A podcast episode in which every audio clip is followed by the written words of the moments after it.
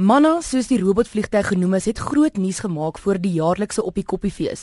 Die robotvliegtuig tel jou GPS-koördinate op vanaf jou selfoon, 'n spesifieke maak natuurlik, en dan kom Manna en stop 15 meter bo jou en dan val daar 'n beker bier uit en sweef stadig met sy valskerm tot in jou skoot.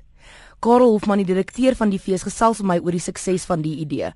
Karel, jy het vir die fees genoem dat Manna in 'n toetsfase is. Vertel my 'n bietjie van die sukses van die robotvliegtuig. Uh, ek stel dit is um, baie lekker. Die ding het uh, dis al so jy sê so ons was half skieurig om te sien wat dit doen, hoe die mense reageer met dit, maar dit was baie suksesvol. Ons het 'n paar duisend van die uh, app downloads gehad en ons het op die ouend ek het nie die presiese hoeveelheid nie, maar ek dink ons het 'n paar honderd bure afgelaai. En kyk, die ding is weet dit is ons land af met 'n valskerm soos wat jy sê so dit is weer afhanklik. Met ander woorde die wind het ons bietjie rond rondgestoot en rondgeskarrel maar op die ou end is dit 'n dis amper 'n deel van die die entertainment by die fees en dit was fantasties weet ehm um, die eerste paar van daai valskerms wat ons laat val het as die as die bier uitval dan so duisende die hele die hele kampterrein gaan op in 'n in 'n cheer weet al dis so ons is baie tevrede met dit. Dis ek dink dit was 'n dit was 'n nice fun element by die fees en daar's 'n hele lys van mense wat nou nuwe goeders wil doen met drones en allerlei planne vorentoe. Jy het nou gepraat van die van die wind. Wat het julle gevind was julle grootste uitdaging geweest? Dit was maar omtrent wind. Die, die ding is uh, kyk as hoe gister maand so met tye was die wind so so erg dat die laat die kopter nie eens regtig kan vlieg nie en dan uh weet dan het ons net die die hele diens afgeskakel en in die hoek gesit en wag tot die tot die weer beter is. Ehm uh, uh met uh, met ander tye as die as die wind sterk is kyk dis 'n dis 'n klein valskermpie. Met ander woorde ons het 'n baie spesifieke GPS posisie waar ons moet aflaai maar die wind waar die valskerm sê maar 20 30 meter na kant toe, partykeer selfs meer. Maar die ding is nou 'n fees is op die koppie, weet dit maak nie regtig saak nie. Iemand kry die bier, iemand is baie gelukkig. Dit was 'n deel van die fees se uh, uh, entertainment het 'n baie lekker rol gespeel. As 'n baie fikke bier in jou hand elke keer aflaai uh uh diens is dit nog nie 100% daar nie. Ek dink dit was ooit weet dit was nooit regtig veronderstel om ja 100% dit te wees. En uh um, as dit nou vorentoe gevat word, kom ons sê by volgende jaar se fees en hierdie diens word nou ingestel waar die die persoon nou eintlik vir die bier betaal. Hoe sal julle dan maak dat die bier spesifiek yes. by die by, by die by die bepaalde persoon uitkom? Kyk, daar's 'n klomp gesprekke aan die gang. Wat ons nou hierdie jaar ook gedoen het, is ons het ne, op enige stadium was daar net een kopter, een drone uh, in in aksie. Ehm um, so vorentoe ons oorweeg het om meer van hulle te hê dat laat elke laat elke drone 'n spesifieke area van die kampterrein diens. Ehm um, en ons het dit ons het allerlei veiligheidsmaatreëls ingegaan. So ons ons het ook die die, eh, die bier hierdie jaar van omtrent 40 50 meter hoog laat val. En ek dink mense kan dit eintlik uh van baie laer af doen in in jare vorentoe. Dit is ons wou nou maar net weer seker maak dat mense nie die ding met klippe gooi nie of laat hy nie in bome vasvlieg nie of sulke goed. So ek dink mense kan baie die ding die die die, die dienste tog verfyn. Kyk, die ding is iets is op die koppie is dit gaan altyd 'n element van ehm um, humor aan dit hê. Dit is nie dis nie regtig 'n totale spesifieke diens nie, maar die ding is ek dink waar iets is hierdie vorentoe dalk 'n baie lekker rol gespeel. Ons het byvoorbeeld 'n um, belangstelling gekry van klein dorpies, ouens wat bure wil van aflaai uh, in 'n ou se erf.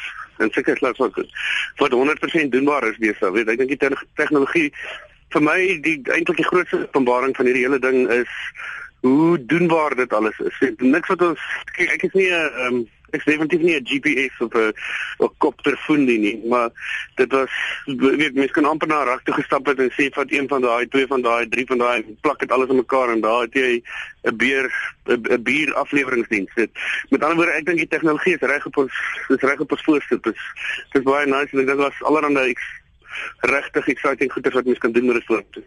Wat is die pad nou vorentoe met Manna? Sal sy by ander um feeste ook gebruik word? Daar's definitief daar was al 'n daar's 'n hele reeks uh, versoeke om ons na feeste toe te gaan te te vat en een van die een van die lekkerstes wat ingekom het is ek weet nie of jy die die band Mumford and Sons ken nie ja. 'n Britse soort van 'n folk rock groep.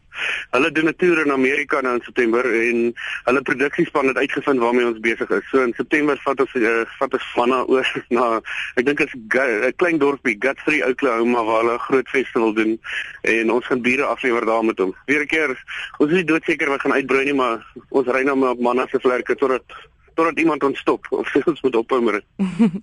nou vir volgende jaar se op die koppie, sal die diens nog steeds net beskikbaar wees vir hierdie spesifieke selfoon maak of gaan julle dit uitbrei na ander selfoonmakers ook? Ehm um, die plan is eh, die, vir die Amerikaanse fees is dit reeds op iOS en op Android. Ehm um, so die plan is definitief om om dit uit te brei om dit uit te brei. Alles het hierdie jaar tamelik vinnig gebeur. Weet dit was onderstel om 'n klein aktivering in die hoek van die plaas te wees en toe die ding se weggehardloop met ons het ons weer ons moet spring om 'n klomp gedreig te kry. So dit sal definitief uitbrei en ons dink daar sal meer van dit wees en ook um, ons dink daar gaan miskien ander drinks wees, nie net bierdrinks nie. Dit laat jy ander die ander goed ook kan aflewer of instuur om te gaan weet om jou kouse in te stuur om te gaan was te word. So ek so ek is nie, ons is nie doodseker waar dit gaan stop nie, maar ons sien dit is 'n baie wye platform. En nou wanneer jy byvoorbeeld jy, jy noem nou van al die idees wat jy het, hoe sal die betalingsstelsel dan werk? By iets soos op die koppie is dit ehm um, op die koppie is 'n totale is 'n kontantlose omgewing. So met ander woorde elke persoon by op die koppie het 'n kaart met met geld op en ons het 'n kaartnommer binne 'n wat ons 'n closed loop met ander woorde 'n uh, omringende omgewing het. So vir ons is dit tamelik maklik om 'n transaksie te hanteer. By by van die ander feeste of ander geleenthede moet mense dit ondersoek.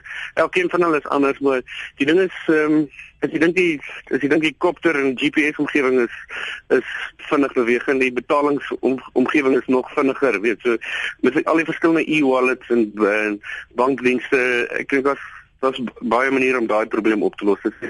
Ons sien dit nie regtig as 'n probleem nie. Dit is as mense 'n diens het waarvoor hulle sal wil betaal dan die betaling sou homself uitsorg. Hmm.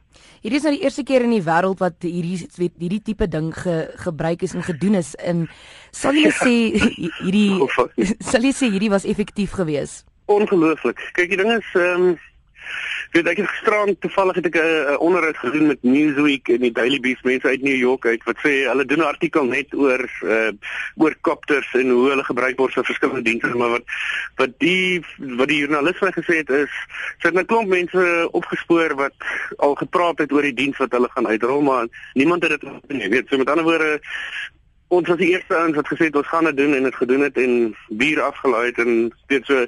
Van daai oogpunt af was dit ongelooflik suksesvol en ek dink um, omdat ons Afrika is is mense aptyd vir risiko miskien 'n bietjie groter as enigiemand in Europa of weet dele van Amerika wat ek al so mense kom weg met 'n paar paar goed wat jy waarskynlik nie daar sal wegkom nie. So uh, ons is verskriklik tevrede met dit. Ehm um, weet dis 'n en behalwe vir die tegnologie net dit dit weet ek hou hou aan terugkom na die punte maar dit word absoluut amper deel van die van die fees uh, bekoring of die fees entertainment. Weet dis dit is dis 'n regte van ding om te sien hier so hier kom jou bier aangevlieg hier. Dis amper iets soos uit 'n sprokie uit. Hier so val jou bier in jou skoot met uit op 'n valskerm. Wie sal dit ooit vergeet in sy lewe? Nou volgende jaar is julle julle 20ste fees en elke jaar word op die koppie net groter en beter en soos jy sê die tegnologie gaan word net beter maar tog ons bly in die grond mens bly in die sand. Wat kan mense verwag? Ek weet dit is nog 'n jaar vooruit maar wat kan mense verwag vir volgende jaar? Wat het julle in die pipeline Ja, seker. Selfs is ehm um, daar's 'n hele klomp gedwaan ons storing. Ehm um, ek kan nog nie oor te veel van dit praat nie, maar daar's daar's 'n klompie goeders wat ons wil ehm um, wat ons wil probeer doen. Soos jy sê, weet ons probeer elke jaar fees groter en beter maak. Ehm um, daar's 'n paar daar's 'n paar baie spesifieke 20 jaar herdenkingsgoeders wat ons wil doen en ook ons is besig om 'n televisie dokumentêr te doen saam met kyk net 3 episode lank wat doen maas doen en dalk hoop hopelik een of twee verrassings wat ons wil inbring. So Ons het groot planne, maar soos jy kan hoor, my stem is nog al weg van die hier naweek agter my. So ek wil net eers ons gaan net eers vir 'n week slaap. Ons dan sal ons daai begin aanpak. ja, ek dink daar's 'n paar mense wat so voel. Maar dit was Karel Hofman, die direkteur van Op die Koppie Musiekfees wat so gesels het oor die sukses van die robotvliegtuig Manna.